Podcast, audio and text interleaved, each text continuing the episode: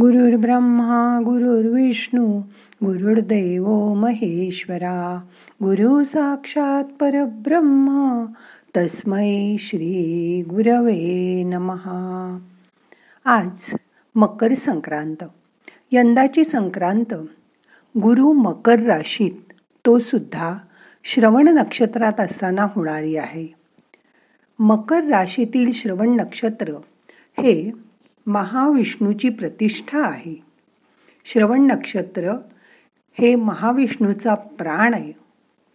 असं म्हणतात की श्री विष्णू त्रिलोकात आपली प्रतिष्ठा राहावी किंवा आपली अपकीर्ती होऊ नये म्हणून तीन कपालावर याग केला.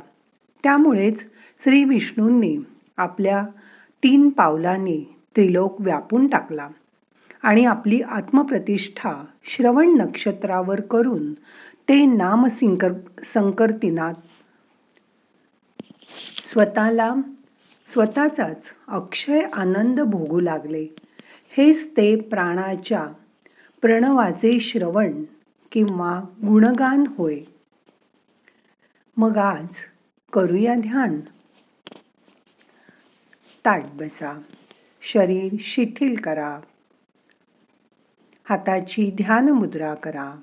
हात मांडीवर ठेवा. डोळे अलगद मिटा. मोठा श्वास घ्या. सोडून द्या. आज प्रथम प्रणवाचा म्हणजे ओंकाराचा उच्चार आपण तीन वेळा करूया. श्वास घ्या. ओ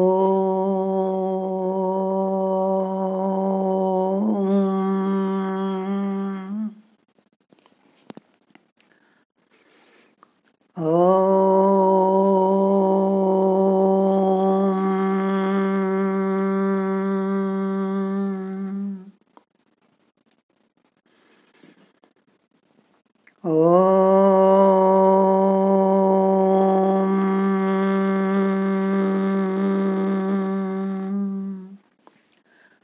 ओंकाराच्या म्हणजेच प्रणवाच्या नादात स्वतःला एकरूप करून टाकूया. तो नाद ऐकायचा प्रयत्न करूया. मन आत वळवायचा. शरीराकडे आत बघायचा प्रयत्न करूया. संक्रांतीच्या निमित्ताने शरीराच्या आत काय चाललंय ते डोकावून बघूया. तिळगुळ घ्या गोड गोड बोला. वाईट बोलण्यानी माणसं तुटतात किंवा चांगल्या बोलण्याने माणसं जोडली पण जातात. म्हणून नेहमी लक्षात ठेवा शब्द हे शस्त्र आहे.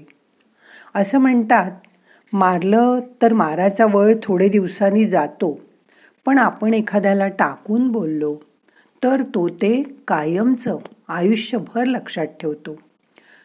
कोणी आपल्याला वाईट बोललं की आपल्याला दुःख होतं वाईट वाटतं पण तो जे बोलतो ते त्याला जसं दिसतं तसं तो बोलतो.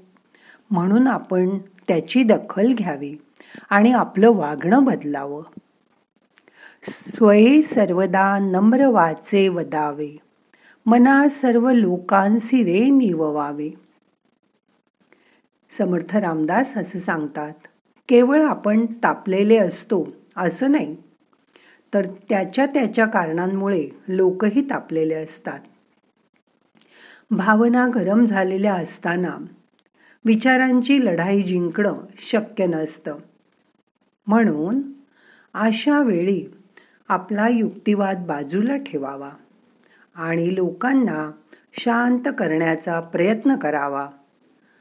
दोघांची मनं निवली की ताण आपोआप नाहीसा होईल.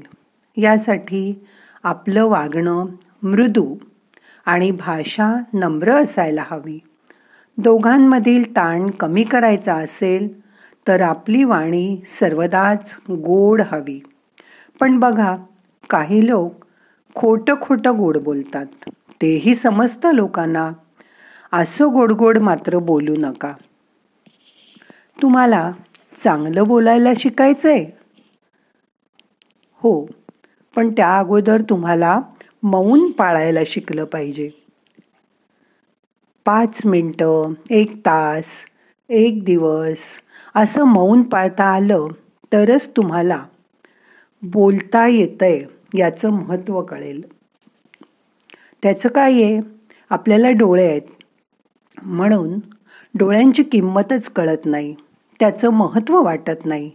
डोळे नसल्यामुळे जीवन किती परावलंबी होतं ते आंधळा असलेल्या माणसालाच विचारा.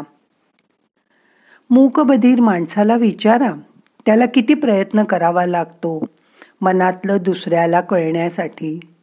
आपल्याला तोंड वाचा दिली आहे म्हणून त्याची किंमत कळत नाही.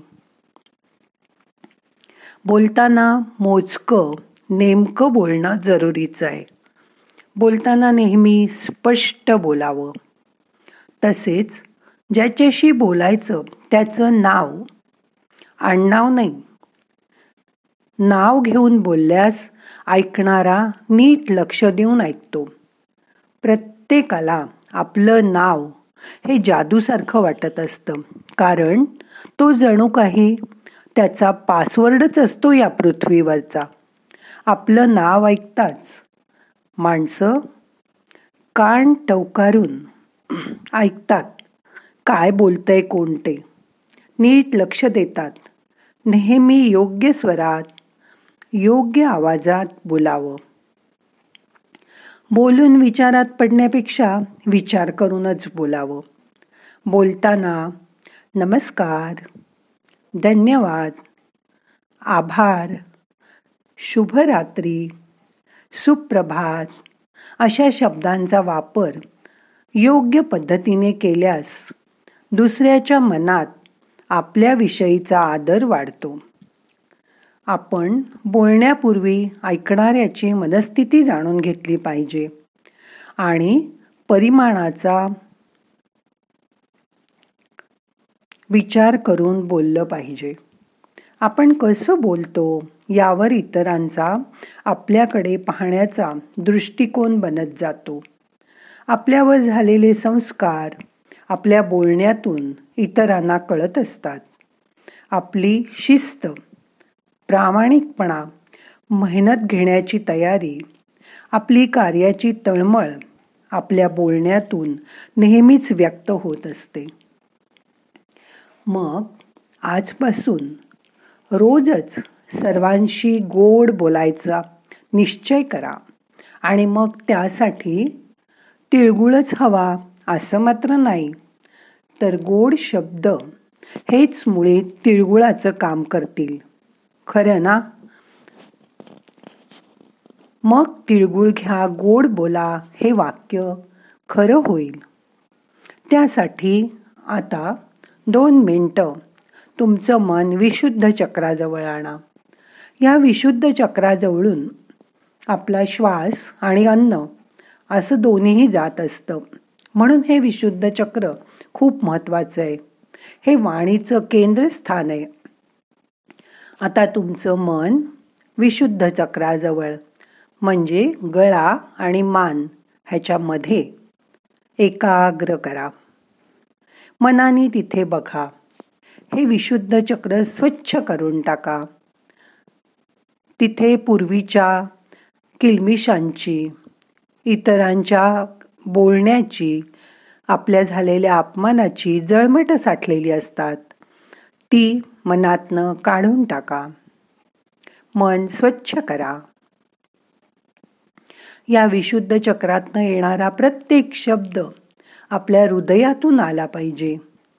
जेव्हा आपण अनाहत चक्रामध्ये विचार करून शब्द वर येतो आणि नंतर तो वाणीमार्फत विशुद्ध चक्रातनं बाहेर येतो तेव्हाच खरं म्हणजे आपलं बोलणं गोड होणार आहे. तुम्ही बघा गायक जेव्हा त्यांच्या हृदयापासून गातात तेव्हा त्यांचं गाणं दुसऱ्याच्या हृदयापर्यंत जाऊन पोचतं.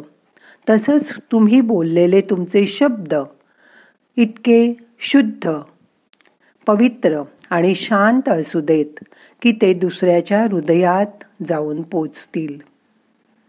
बघा जमेल तुम्हाला. प्रयत्न करून बघा. आता आपल्याला ध्यान संपवायचंय. हाताची ध्यान मुद्रा सोडा. हाताने डोळ्यांना हलकं हलकं मसाज करा.